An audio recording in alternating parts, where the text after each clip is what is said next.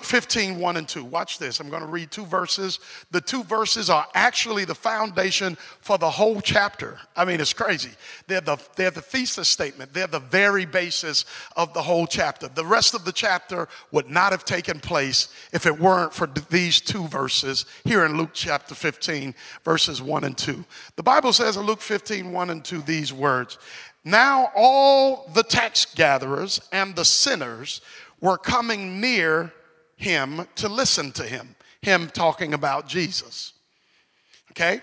This is the first group. Tax gatherers and sinners were coming to Jesus not for food, not for anything, not, not, not even for healing. They were sinners and tax gatherers were coming to Jesus to hear him. Verse 1, one group, right? Watch verse 2. And both the Pharisees and scribes began to grumble, saying, This man receives sinners and eats with them. You have a group coming to Jesus that are labeled. You have a group that have a problem with those people who came to Jesus, and they're labeled as well. You have tax gatherers and sinners, and then you have Pharisees and scribes. The tax gatherers and sinners are coming to Jesus because they want to hear what he has to say. The scribes and the Pharisees see this and they don't have a problem with those people at this point. They have a problem with Jesus because he's dealing with people who they don't have no business that they, they don't fool with. Are you seeing this? Let me help you understand what tax gatherers are. Okay, back in that time in the Jewish setting, Uh, a, a tax collector was somebody who worked for the government, who was a Jew. They called them, they called them publicans, right? If you were a Jew and you were in the Jewish community and you got a government job, you were considered a publican. Now, the problem they had with them is the Roman government would say your taxes are $100. But some corrupt tax gatherers or tax collectors or publicans, what they would do is they would go to you, Chris, and they'd say, You owe the government 175. They would collect 175, give the government 100, and pocket 75. So what started happening in the Jew, among the Jewish people is they knew that if you were, they, they, they, they were suspicious of anybody who collected taxes because there were so many people who were tax collectors or publicans that were hustling the people that they just put them in a category. They said publicans and sinners. They just concluded that if you worked as a government official and you were a Jew, that you were a sellout and that you were a hustler and that you were a swindler and that you were a cheater and that you were a sinner. So they put publicans and sinners together. You see how they got that? So, of course, if you were a Pharisee, you're one of the leaders in the Jewish community, right? If, the, if, if that was a black Cuban community, you'd be the Al Sharpton. Right? You're one of the Al Sharptons of the, you're one of the Al Sharptons of the Jewish community. You're one of the leaders in the Jewish community. Well, the problem was that they, uh, they had a problem with those people because they represented the law of Moses. They were the leaders in the community that told people what to do and that had the law and that walked upright and righteously. And if you did something wrong, they could point it out using the Bible. So they didn't fool with tax collectors, they didn't fool with sinners. They didn't fool with them because they felt like they were above them, number one, and they felt like your sinfulness would get on me. They were sterile, they were arrogant, and they were often conceited. And so they wouldn't fool with you if they saw you do something that was a little off the law and they would label you. They would smack a label on you and just call you a sinner. That sounds like today. That sounds like today. They were not spiritual, but they were religious. Jesus walks on the scene and he's, watch this, he got more power than the Pharisees and the scribes because he's just not walking on the scene, he's walking on water. He's just not hanging around sick folk, he's healing sick folk. I mean, he's turning water into wine. He has all of this power. Everybody's starting to gravitate toward him. Yet these leaders, they try to recruit him at first. And when you don't get on the side of the people with power and you got power, then they turn it around and they demonize you. Oh, that's a principle for your life. Be careful about being an independent thinker because independent thinkers have power and they want to recruit you to a side. And when you choose not to be on anybody's side but to stay on the Lord's side, people will make a demon out of you. So Jesus comes on the scene, and these people are coming around Jesus and they want to hear what he has to say. And there are other folk that don't like it. They're grumbling against Jesus. And they say, This man, He's hanging around with sinners and he eats with them. This is the basis of the whole parable. We get to verse number 11, and that's the parable of what some people call the prodigal son. And he gives this parable about a man who had two sons. Everybody go there. You got to go there in real life. We're almost done in real life because I don't want you to forget this. But first, he talks about a man that loses a sheep. He loses one sheep, he has a hundred. He leaves 99 of them to go after the one sheep. He talks about a woman that has 10 coins. She loses one coin and she pursues that one coin. And Jesus is building this thing. What he's showing this, these religious people is that no matter what you think about them, they're important. They're important.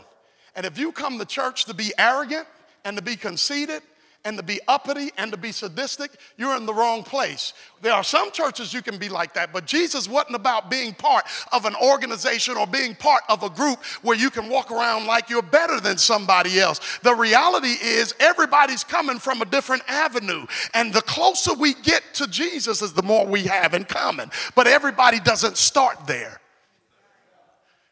Let me give you an example. How many of you had to take 45 to get here? Anybody have to take 40? Raise your hand if you took 45, Highway 45 to get here. Okay, you're all scattered all up. How many of you had to 35 straight to get here? Raise your hand. Okay. How many of you took 635? You had to get on 635 to get here? Any 635 people? Anybody take 75? Oh, way over there. Somebody came way north. Anybody have to take 20? Come that far. You had to get on 20. All right, right? How, how many of you had to get on 30? You know what's happening? What's happening is, watch this. How many of you had to get on Highland Avenue or Highland Street, which is right here? Raise your hand if you had to get on I. What happened is, the closer you got to this church building, is the more all of you had in common. And the way it works is like this the closer people get to Jesus, is the more they have in common but they don't start out with everything in common. They start out on 45, they start out on 35, they start out on 75, they start out on 635, and 635 may be I drink and I smoke and I get high. 45 may be I'm arrogant, I'm sedity, and I'm hyper religious. 35 may be, well, I've got problems on my job, I don't do right with my money, I've got marital problems. But the closer we get to Jesus is the more we have in common. So it doesn't matter if you're coming from 45, if you're coming from 35, if you're coming from 635. Guess what all of us need? All of us need grace when we get in Christ. Okay, that's it. That's it. I got to stop because this will just be a sermon and the panel will just be people sitting on the stage listening to the sermon. But when you get a chance, read the parable, verse number 11. He tells a parable about a man that had two sons. One, the youngest son says, Daddy, I want what I'm supposed to get when you die. Verse number 11, it starts. It's crazy. It's, it's a crazy story, right? And the, the, the daddy doesn't argue with him. He gives him his money and he gives the older son his money, which means both of them got what they don't deserve. Don't miss that. He didn't just give the younger son his money, he gave the younger son his money and he gave the older son his money. The older son just stayed home. The younger son got his money and he was like deuces. I'm out, Pop. Gathered all his stuff, went to a whole nother country, started spending his money because how you live will affect your living. How you live will always affect. You want to know what affects your money first? How you living. Well, I want to be a better I want to be a better steward. I want, I want to do money. I'm going to take classes on how to budget money. Well, first you need classes on how you living. Because your habits and your hobbies and what you like and what you like to do and the things you get into will affect your pocket. What, you don't believe me? Your eating habits will mess with your money. You'll go grocery shopping, spend $150 on groceries, and still go to McDonald's for dinner. Oh, y'all not hearing me in here. Any real people in here? Well, he started living crazy, and his crazy living affected his living. A famine arose. It's crazy. Ran out of, there was no food anywhere. And God will put you in a position where you can't even get help from somebody else when God wants you to pay attention. He'll say, uh, uh, uh, look here, look here. Well, I'm gonna go borrow. He ain't got nothing. Look here. Well, I'm gonna go, I'm gonna go over here and ask. They don't have anything. Look here. And he had to join himself to us. So this is the first text in the New Testament that talks about immigration. If you read it, he had to get with a citizen of that country because he was an immigrant. So he couldn't go and get a regular job because it wasn't his country. He went to a faraway country. He was rich where he came from. But now he's poor where he is. What happens when where you came from you were better off than where you are?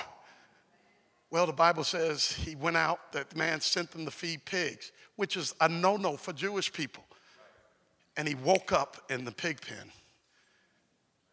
He, he woke up in the pig pen. I'm going to tell you what church folk like to say sometimes. Oh, you just trying to do better because you got caught. You ever hear anybody say, you just sorry because you got caught? Do you not know that getting caught is one of the ways that God brings us back? Let's stop playing that game. You just sorry because you got caught. Well, no, no, no, no, no. I got caught so that I can be broken and be sorrowful before God. It's the other way around, Jack. And we like to say, oh, the, so we try to challenge people's sincerity. But this boy was not broken until he was broken. Meanwhile, Big Brother was at the house. Yes, meanwhile. Meanwhile, baby girl. She said, Meanwhile, in her smurf like voice. I love that baby. Come here, baby. Come on, come here. You're going to help me preach the rest of this sermon. Meanwhile, brother was at home. Meanwhile, oh, you don't want to say meanwhile now. Brother didn't see any of this. Didn't see any of this. And the problem with the grace problem is we think we know people, but we ain't seen their, we haven't seen their journey. You haven't, he didn't see his journey. Big younger brother comes home, daddy sees him coming, runs to him, and says, We're gonna have a party. They're jamming.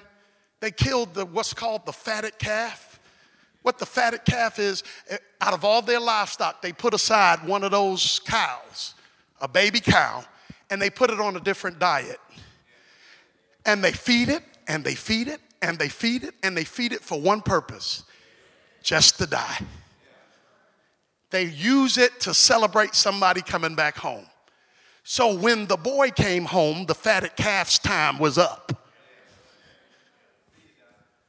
And you know what the big brother says? What's going on? He confronts his dad and he says, You celebrate my brother who was all your son. He doesn't even call him his brother. He says, That son of yours who was all wilding out with prostitutes and stuff. You know what he did? He labeled them. Because when people don't know where you've been, they just put a label on you. And when people don't know how to share grace and be gracious, they put a label on you. He, he wasn't there, but he projected on his brother what he would do if he was wilded out. Prostitutes didn't even come up until that older brother who was not there said it. And the daddy told him, You've had it, you've had grace here. You, you never left. Everything was in your power right here. You want the celebration too? No. And the point was that the people in verse number one, who were publicans and tax collectors and sinners, needed grace. And the people in verse number two, who were sedity, uppity, religious folk, needed grace. Both sides needed grace. You've been in the church for 30 years, you need just as much grace as the thug who just came off the street. You don't cuss, I don't cuss. You need just as much grace as the person who cusses like Samuel Jackson.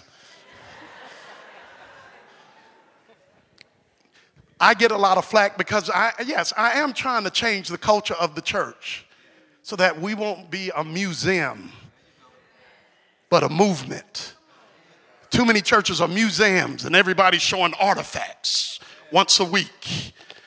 And it's once a week because we don't get to see everything about who you are once a week. Are you kidding me? I know some of us, I know, I know we cuss. Sit here, how are you? All right. I'm blessed and highly favored until somebody cross you on Monday morning.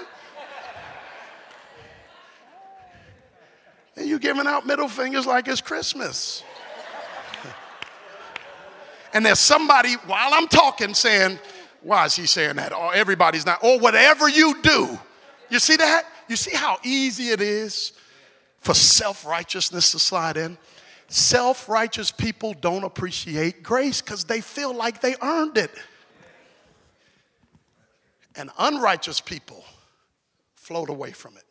Now, these praise leaders are wondering how long I'm going to hold this baby. And it's time for the panel. Y'all ready? Take this baby back. She heavy all of a sudden.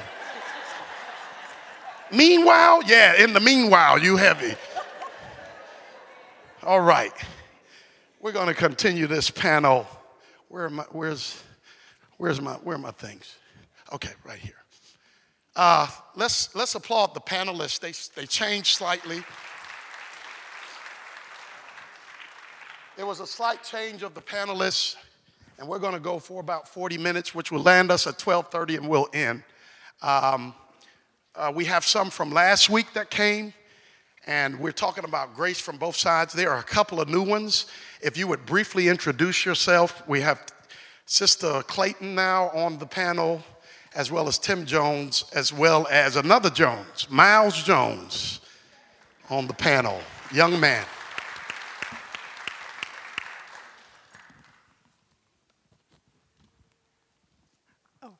My name is Lisa Clayton. Uh, not quite sure why I was asked to be on this panel this morning, but no, no, I'm just so grateful to be on the panel. And uh, I've been a recipient of grace, and I've also uh, had to extend it. And so I'm excited about being able to share what God's put on my heart. Amen. My name is Timothy Wayne Jones, and I've been on the sides of this fence.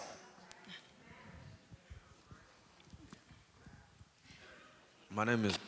I'm grateful to share my voice. Amen. Amen. Last week they were long, but now just sing. Praise God. Uh, we're going to continue. Uh, and I told y'all I was going to add some lemon pepper and some spice on some of these questions. Uh, because everybody's situation was not as extreme as yours. And if you're joining us for the first time, we had people who uh, on the panel that were very transparent about the life they used to live and the things they used to do.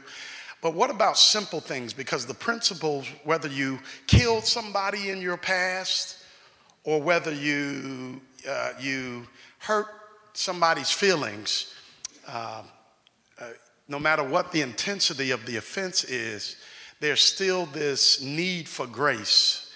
And so I'm going to kind of go a little rogue here. But how do you handle it when you desperately want forgiveness and grace from someone and they refuse to give, give it. Because I'm sure there are people sitting in this audience who have went to people wanting forgiveness and they refuse to give it or they give it but you but it was just in lip service. So what are some ways to handle the refusal of grace from people uh, um, when when you feel when you feel inclined to really have it?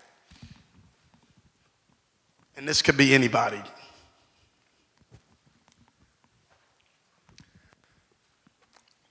Well for me um, in the first place i didn't feel like i deserved it because i felt like what i was going through i reaped what i sowed but when i came to reality and accepted god's forgiveness then I wanted to be forgiven by those who I had manipulated, dogged out, and took advantage of.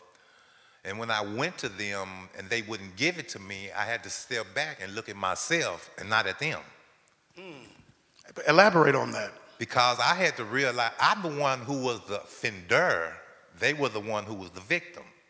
But I want to go, I want them to forgive me, but in our reality, I hadn't forgiven myself. Hmm. Very good. Very good. Anybody else on that question, which is not on the paper?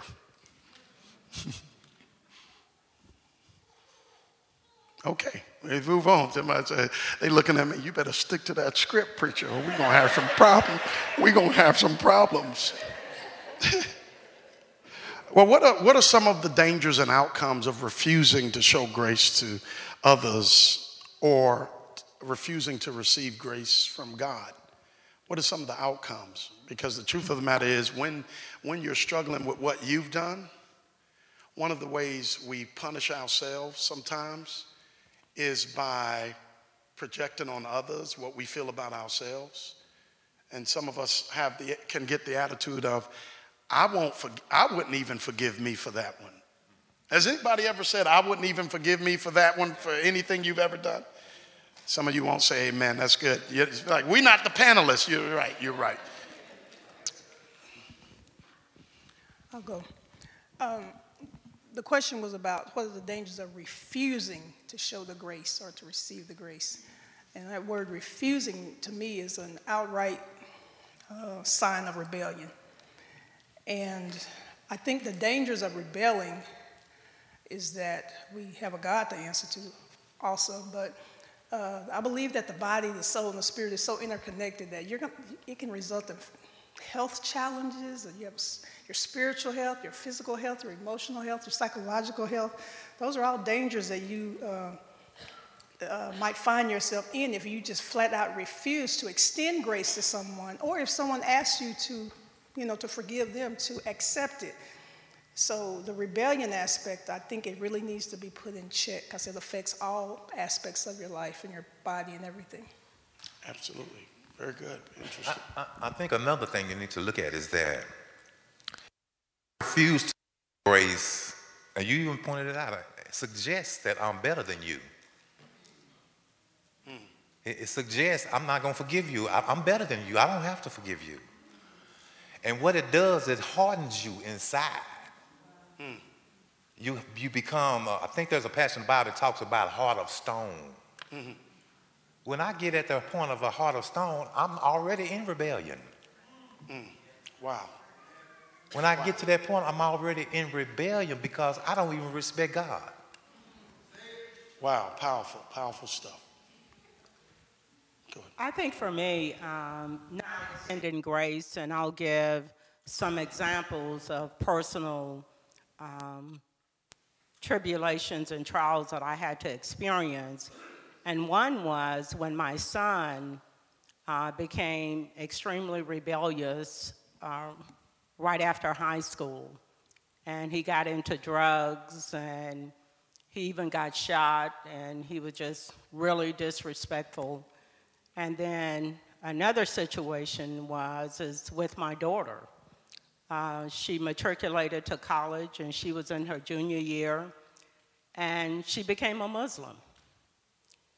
And through that process, what God had to do for me is to let me know that I wasn't the judge and jury of my children. That even though he had given, he had given me the authority to train up a child in the way that they should go, it didn't mean if they departed that I too need to depart from them. Mm. And I did that. Wow. That's I good. did that emotionally. Mm. I had broken relationships with those, with my children for several years. But what God was showing me was not their mistakes, but my weakness as a Christian, and that it wasn't up to me to try to control their pathway in life. And that for me to disconnect with them because of the choices that they made was my error because I wasn't showing unconditional love to them. Mm. And he had to humble me in such a way that I had to really uh, analyze myself and really see that I was not being the child of God. Here I was thinking they were the ones that were disobedient when it was me. Wow. And so consequently, I had to go to my children and I had to mend the relationship and I had to ask them for grace. Because in the midst of whatever they were experiencing, I abandoned them just as much as they abandoned me. And so consequently, I had to I had to recognize, especially with my daughter. My daughter is still a Muslim today. She has been a Muslim for over 20 years. And I had to learn that God's love extends beyond her circumstance. That God doesn't dislike us as individuals, it's our behavior that God is judging, not the person. Right. So consequently, I had to learn to make the distinction that God allowed me to rear this young lady into maturity and to transition. But because she made choices that weren't mine, that I didn't like, how dare I think that she was in a less of a person or that she wasn't up to my standard of what I thought she should be. And I think that's what I have really learned. And I work now with students from that perspective because I, I advocate now quit trying to get children to live up to your expectation, but their potential, and the rest God will judge. Wow. Wow. wow. My God. That's a mouthful, yes. Uh, Mouse? Um, I kind of want to piggyback off of what she said. Um, some people, the most dangerous people are people who are killing people and people who um, want to murder and stuff like that. But I also believe that some of the most dangerous people in the world are people seeking acceptance because they're not only seeking acceptance from the, from themselves, they're seeking acceptance from whoever they can get it from, and you can't.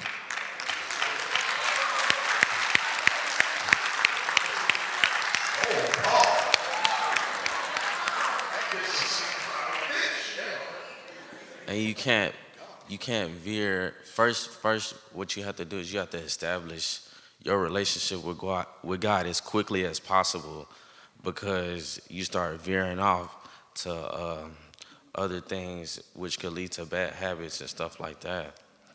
So you have to reestablish yourself with God and say, okay, let me make sure I'm still intact with the one who's in control instead of me trying to control myself because I'm just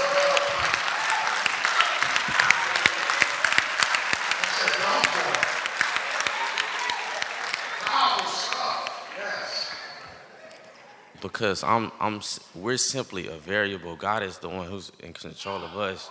We can't, you know. He's in control, basically.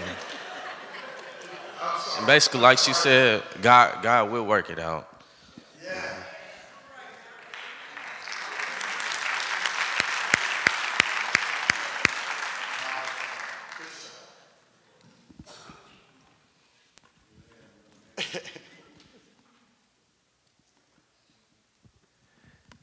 Man, you almost got me shaking over here from what you just said. Um, bits and pieces, and also from what I spoke on last week, just as well, a little bit. Um, when you're not able to accept God's grace, um, speaking on what Brother Tim said, you know, you, you know, first of all, you feel like you deserve what you're going through. The biggest mistake in that right there, or the most critical part of that is when you feel like you deserve it, and again, you just still can't accept God's grace to move past it. You start to spiral out of, and it gets worse and worse. You start to take on all the identities of the things that you really feel like are against you. You put on these disguises and you become deceit you become all these different things that you feel like uh, that have torn you down. You become these things and you are these things to other people. Wow. And so you really you really become a destroyer. Because I felt like for me, and I was, uh, it was interesting, you know, as to uh, Brother Andreas, who's not here, to, here, here today, but uh, he said he's, he was Saul, you know, and I was at one point when I was locked up, I wrote a lot of different things, and I felt like, and it was appropriate for me to say from Saul to Paul because my name is Paul. And so that was the life that I really felt like I had taken on. I felt like a tyrant. I felt like that I wasn't even worthy. You know, but I could just honestly thank God that once He gave me an understanding of his words. You know, because the Bible speaks on it, says, and all you're getting, get understanding, which is a lot of the biggest problem. We have the wrong understanding about things. And so when we do that, we start to judge. We start to be like the Pharisees. We start to be like the scribes. Because we can't understand what God's grace is doing for those that are over here, the sinners, and everybody that's going through what they're going through. And so we start to judge even that. So, you know, for, for me, I just see it as it, it only gets worse, and it takes you to have to be broken where you can start accepting God's grace. And it took that for me. I had to be broken all the way down to my lowest, where I felt like I wanted to kill myself. I had to let go of that and let God go ahead and give me that life back. Yes. Yes. So you have to be broken. And so until you are broken, whatever those things that you feel like are bringing you down or you are going through, until you are broken and you're able to let it go, it is going to always have a hold on you. So you have to really let go and let God. Amen. Is anybody being helped in here? Say amen if you're being helped. All right. Um, as far as uh, I'm going to feed off of what Miles was saying. After everything that you've after everything that's been said, after everything that's been done, as far as like when when you've been offended by somebody or, or if I offended you in any kind of way, I think your mindset as a Christian, as a Christian person, your mindset has to be it has to be different. And the only way that that mindset can be set right is, is, is like Miles said, you have to know who's in control, first of all. Who is in control of your life? Is it you or is it God?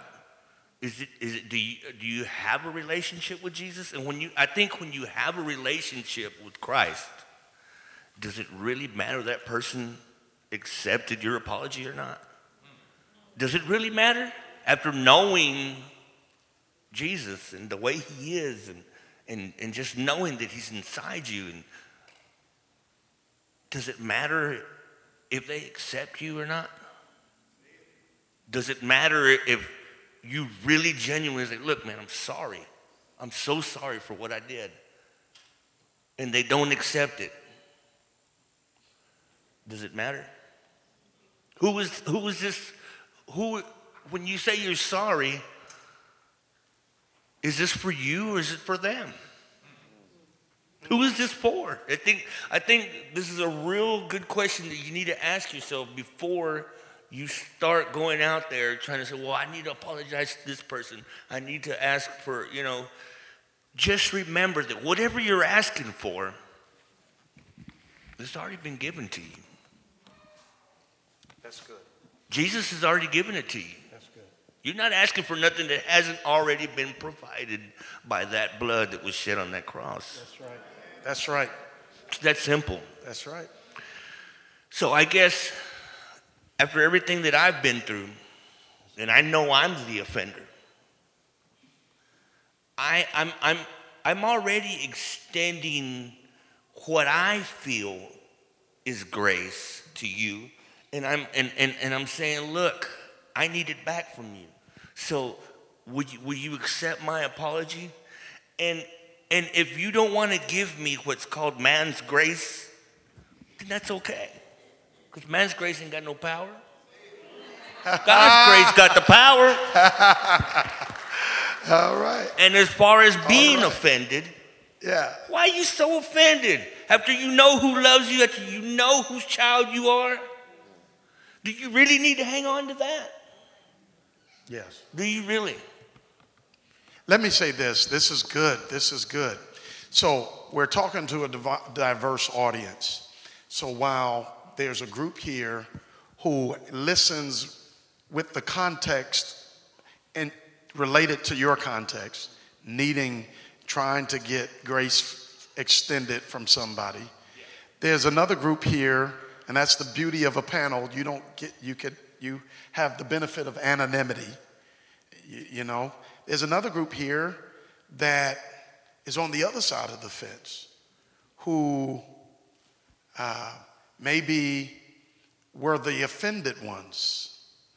And so when someone who's listening from an offended context hears somebody say i don't need your you know i don't need your forgiveness. I've got god's sometimes listening from the offended context could either make you bitter with the person or can even make people like the older brother in the parable bitter with the father because he did this and I've been here. I didn't go spend my money on prostitutes. I didn't do this. I didn't do that because every church has a group that did it and has a group that didn't quite do it. So, on the other side of the fence, hearing that, uh, can you address how the person who, who is the offended one should hear and should think about uh, extending grace, even if it's not even asked for?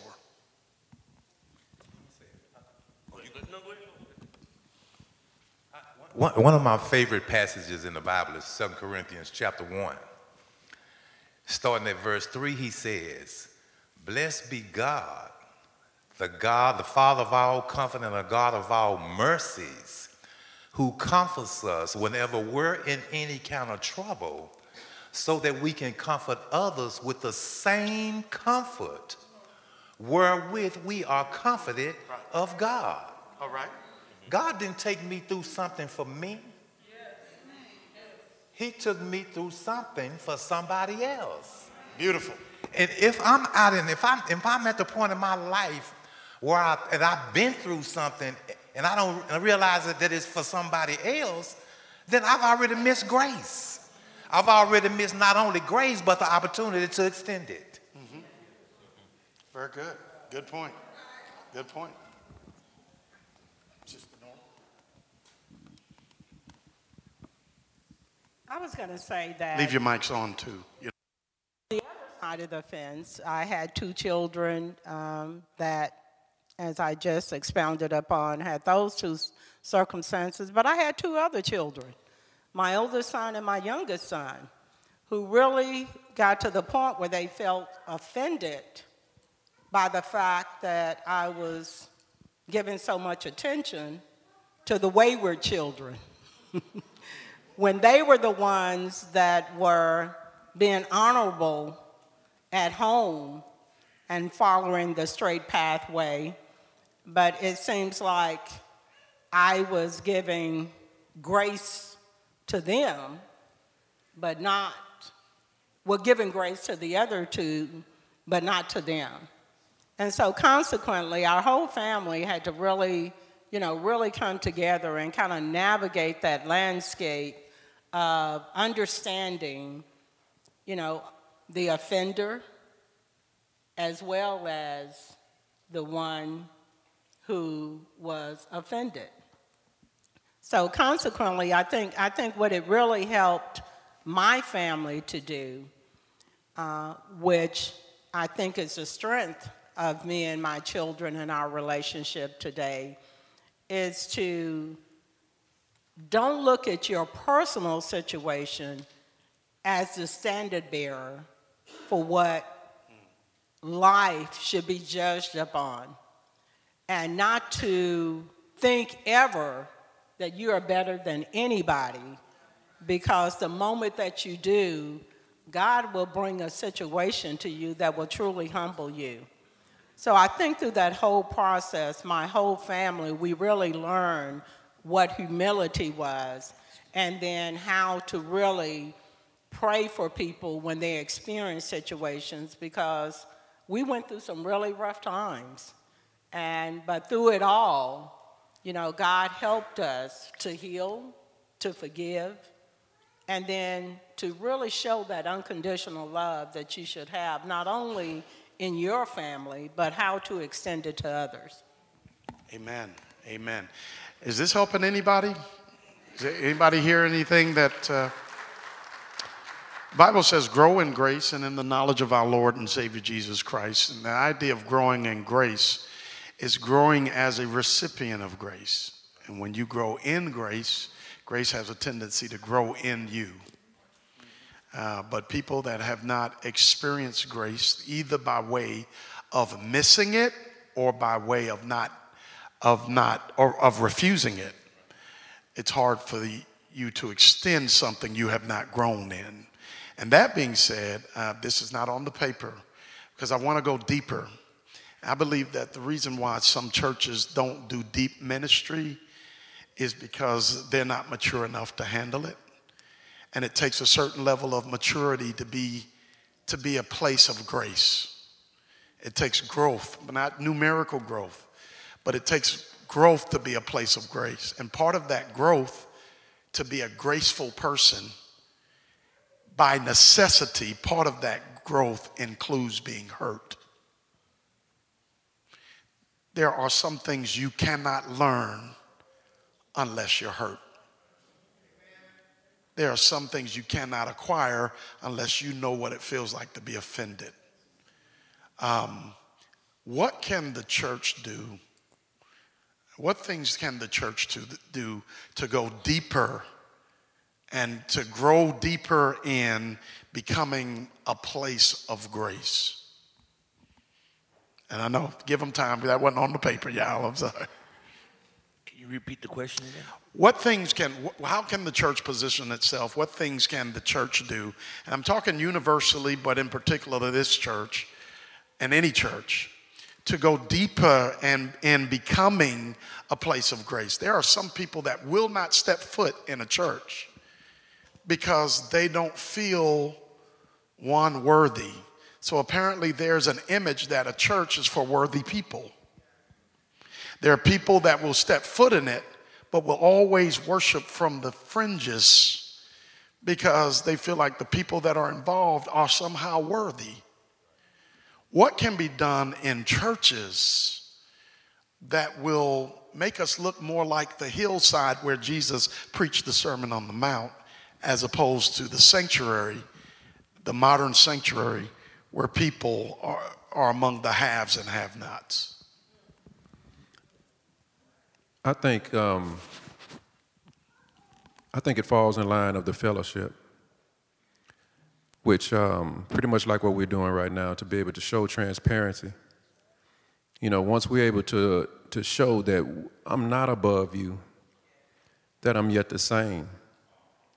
I think that it would make people feel a whole lot more comfortable You know, as because because they're they're watching us already. These people that feel you know the shortcomings of being able to step forward and feel like, okay, uh, I I can't go in there. I, I'm I'm not ready for that church yet. I'm not.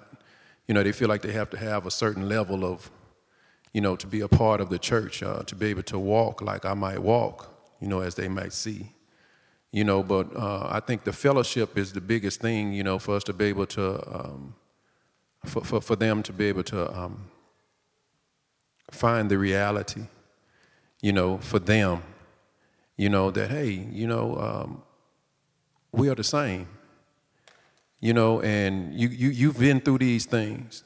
You, you've experienced this. You, I wouldn't have never thought. You know, people have to be able to see and look at you and say, I would have never thought that you went through that. I would have never thought that you overcome something like that. You know, and so at that particular point, I believe people start to reach out more to even uh, to, to you to, to, to have they'll, they'll start having questions and when you start having questions you want the answers and we all know that jesus is the answer so we're gonna people are gonna start to come you know just that much more and, and, I'm, and, I'm, and i'm basing this pretty much on the fact that when i was doing my time um, a lot of guys knew me from the street and different things and whatnot, and and now they see me over here, and it's just like, man, you really, you know, you really separated yourself from everything. How, you know, how did you do that? And so that, that's that part to where they've opened up. Now I can get in and I can I can share with them.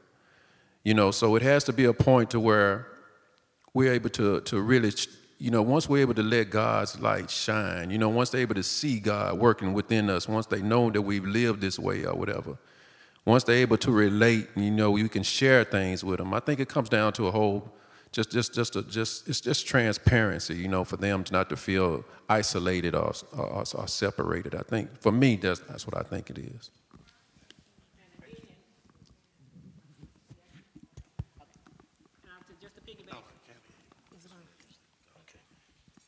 Just to piggyback what um, was say, stated, I think the big thing is building relationships and having that transparency in order to bring us closer, you know, together.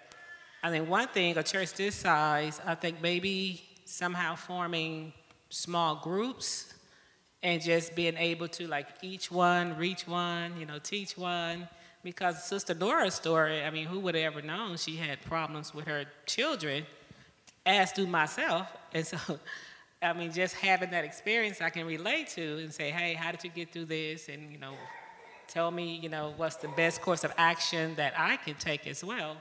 And so I just think building relationships and being very, very transparent and being very real, you know, with one another help foster. And I think also another thing is is that I far too often I think we judge a book by looking at its cover and we never bothered the time to read the pages. And what that means again is to ditto relationships. Because I think we do. We look at, we look at individuals. I remember when I, uh, when I went through my divorce and I was at another congregation, when I went through that divorce, I then felt like I was diseased because I started being ostracized and I was then judged that, oh, the reason you probably got divorced is because of unrighteousness. But they didn't bother to really, they never thought back and saw how after Sunday after Sunday after Sunday, how I was standing asking for prayer. And nobody came to me. Nobody.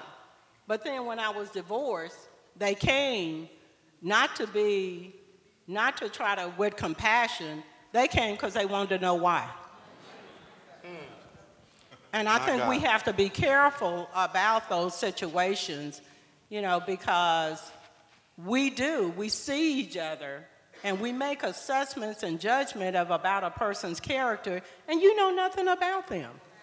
And I think we all do each other injustices when we do that. If you if you look at somebody, don't have an issue with that person just because the way they look. I mean, because that's not how we attract and can support individuals when they step in these doors. And, and there's a process for healing. Amen. Good sermon. I think, um, I I think one of the, Good but everybody here likes great customer service, right? When, when, when you go to a restaurant or into a, a mall or something, you have expectations of the person that's serving you, right? That's what we want to be. Put, give, be what you want. I guarantee you, you'll attract people will be knocking those doors down. If you'll be what you want. Yes. Amen. just a little. Uh, I think. I think what the church needs is a lot of more honesty. We need more honesty in the sense of how do I, me as an ex-drug addict, how do you go? I, I mean, when people say be more, you know, you need to be honest and more open and because I know there's there was sometimes some points in my life where I relapsed. I relapsed and I messed up bad. and I wanted to be honest, but how do you how do you go up to to someone somebody in the congregation or how do you go up to your pastor and say, "Man, I, uh, can I talk to you real quick? Man, I messed up and I, I relapsed," you know, and and I think part of the reason we don't do that is because we not only do we ex- have an expectation of who's serving us, but we also have an expectation of us, and, and, and like we, we want to carry ourselves like what we see, you know? and, and we don't want to be that one person that's like, oh, you know, uh, these past few Sundays I've been coming, oh, praise the Lord, and this and that. And then all of a sudden I come in and I'm like, hey, man, I messed up, did some dope. How do you, you know, that's, that's a question that's boggled my mind forever, and it's it's something that you have to deal with as an as an addict. I don't know if, if anybody here knows what I'm talking about as far as being, you know, doing drugs. It's like it's so shameful. It brings a lot of shame, and I think if we're more honest and open with one another, that maybe you might get one of those little taps on the shoulder that says, "Hey." Can I talk to you for a minute? Let me say something on that. Um, when you deal with the masses, and this is this is all good. I agree with everything everybody's saying. I just want to shed some light. When you deal with the masses, the challenge with dealing with a massive group of people is that every everybody's coming with a different ideology. They're coming from a different place. So you have a person who whose sister was killed by a drug addict. Mm-hmm. Sitting somewhere in here. And i'm just saying hypothetically who watches a panel with somebody who used to be a drug addict. So at the end of the day there's still a human element that says you represent what hurt me.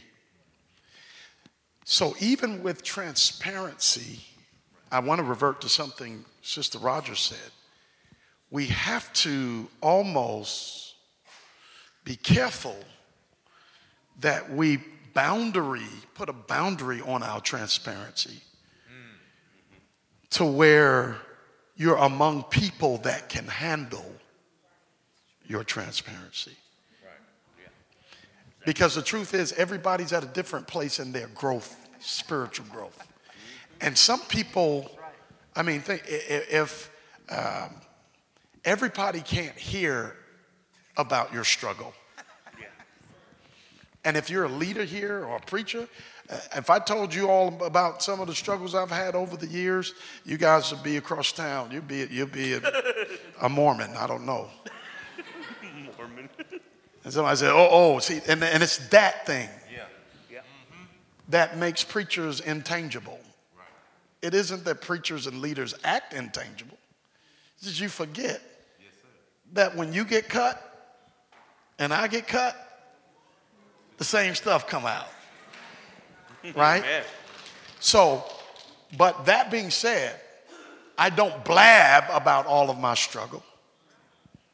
But I do have a small group, right, And I think the idea of small groups is a really good idea. And the Lord will lead you to whoever can handle. He will. If you trust him, he will lead you. And you, you as a matter of fact, you'll hear it. You'll hear it. But it's dangerous in a setting with such diverse levels of maturity to be transparent to everybody about everything. They just, and it's not that they're arrogant, it's not even that they're on the Pharisee side, right? There are two reasons why you can distrust somebody. One, because they're pure evil. Two, because they're immature. Don't demonize it. You wouldn't ask a person who has a habit of driving drunk to take your run go to the store for me. You wouldn't give them your car keys. Right? Because you don't what? But you wouldn't ask a five-year-old kid to do it either. Why? Immature. And you would not trust them I know it's, uh, I wouldn't trust a five year. No, you wouldn't trust a five year old. Some of you wouldn't even trust your 15 year old. You get it? So, distrust is not always about demonization and vilifying somebody, but you have to find the pockets of people that God leads you to. This is why this is such a big deal, church. What's happening before your eyes and the, the divorce one? That's a big deal. That's unprecedented in our fellowship because people are comfortable in costumes. But you can only be in a costume so long before you get uncomfortable. And eventually, if this church is going to be more than a one day a week establishment, costumes got to come off. Because I can put a costume on for two hours on Sunday. But if we start operating every day, you're going to have to see me for me, accept me for me. And if you can't handle it, then I need to go and be among people, or the pocket of people, the Peter, James, and John that can. Uh, I'm gonna, we're gonna end with this. We got, we're, we're just about done, but there's a final thing we need to, we, we want the panelists to share because somebody out here doesn't, has not, somebody out there is not saved. You're a church attender, but you, you haven't officialized your walk with Christ. Which means if he's full of grace and truth and you're refusing to give your life to Christ, you're refusing to be covered by his grace. So, why should a person who does not know Jesus choose to obey in faith the gospel by giving their lives to Christ? And what do you have to say? What would you say to them? No matter where they're coming from in life. I believe that um, giving your life to Christ is the most important thing you could ever do. I, may, I know it may sound cliche-ish or whatever, but in a world where there's so many inconsistencies, my personal testimony is the Lord and my relationship with Christ is the only thing that has been consistent. So, in the midst of whatever your dilemma or your problem or your situation or your situation is, I think we all can appreciate consistency. And I can just assure you, I don't care what any human being, how, how much they say they love you or how much they, how many promises they make you or whatever, at the end of the day, they're human and they're not God. So God is the only thing that has consistently remained the same in the midst of how bad I've been. So I highly recommend Jesus. And I kind of ditto what, what she just stated. I think for me, and I had to come to this realization when I went through my divorce, is that my last name ended up changing. But what didn't change was the fact that I was still a Christian. And that man didn't give it to me. And I didn't need papers from a court to say that I was still a Christian. So, from my perspective, one of the things that I have always stayed consistent with, whatever roller coaster I've been on, is that I am a Christian. Am I a perfect one? Absolutely not. But who is my Savior? Christ is. And in the end, who is going to judge me? I don't care about man's judgment, I care about God's.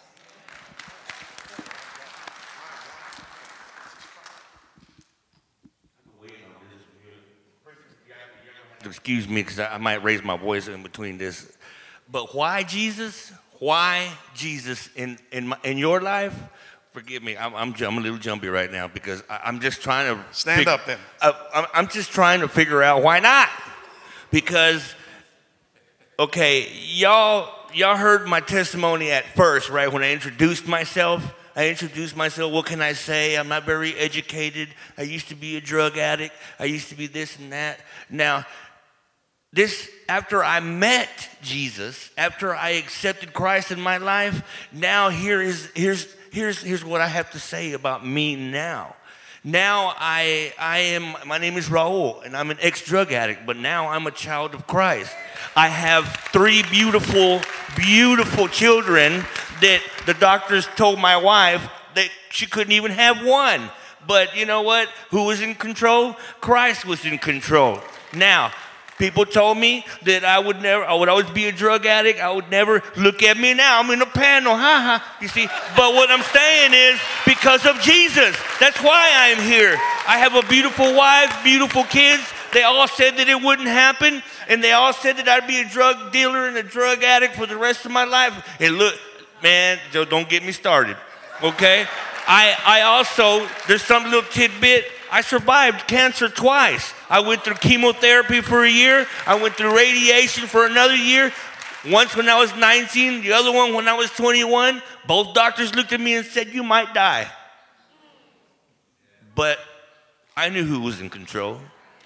Jesus was in control. There was times I spent five years, five years with my family, drugged up, homeless, and now, uh, you know, I may not have my own home yet, but I'm working that way. I'm getting there. You know, I'm, I, we started off with the hotel room. We got here with the hotel room, looking at this church, at the hotel room, looking at this church. And then we went from the hotel room. I said, Don't worry, honey.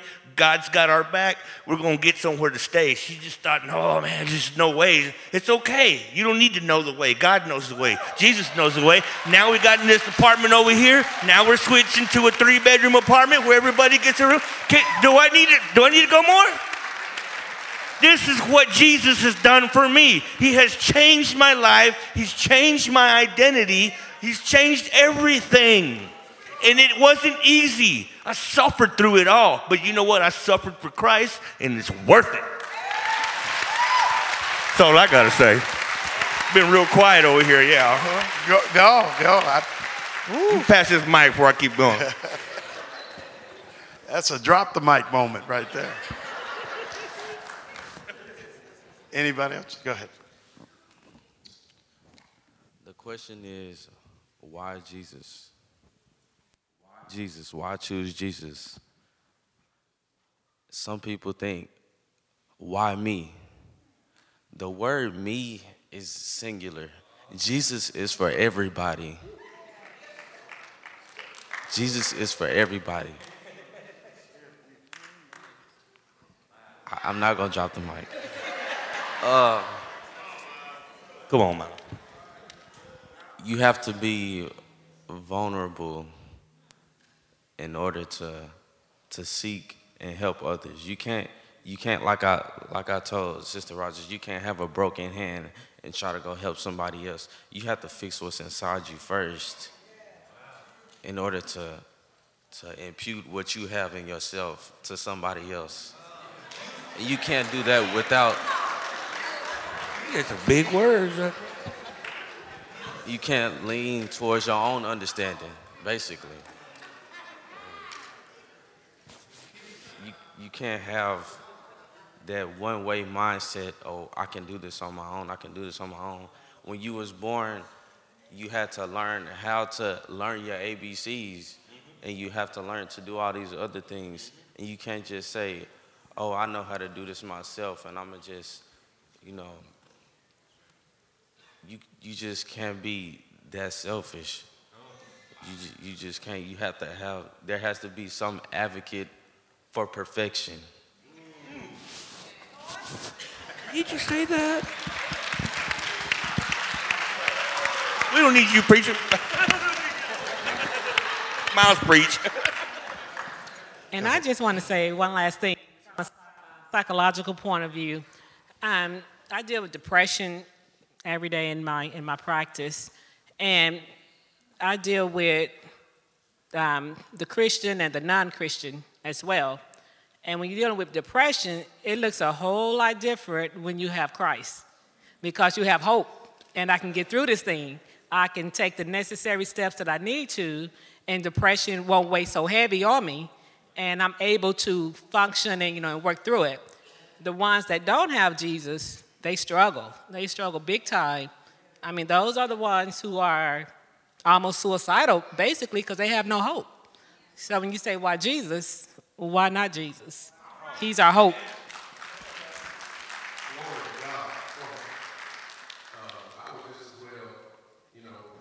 You know, why Jesus? I mean, if we look at all the other things that we've tried, there's so many other things that we've tried.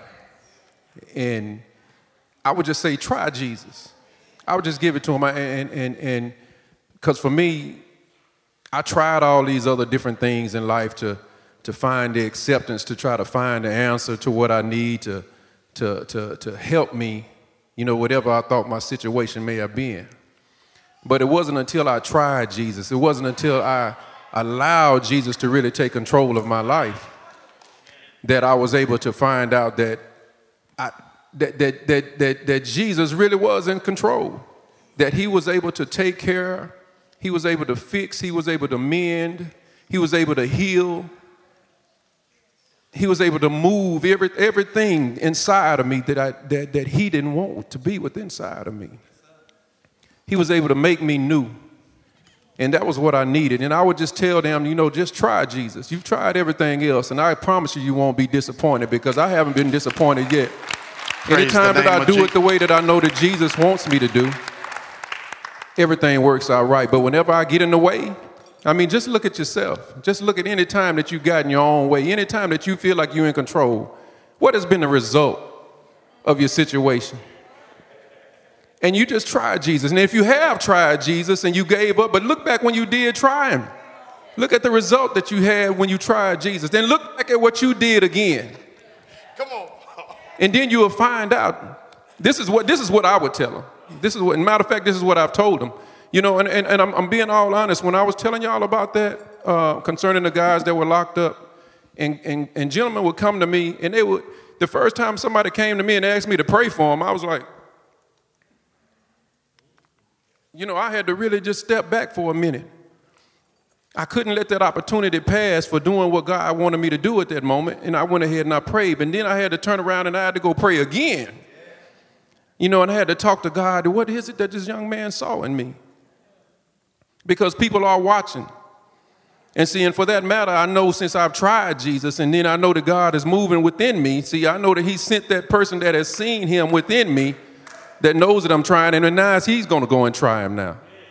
You know, so I mean, there's a lot of different little things in there, but uh, I, I would just suggest you just you just try them, and I promise you, you won't be disappointed. Amen. Glory to God. I'm going to ask our leaders to come and, and, and take their positions up.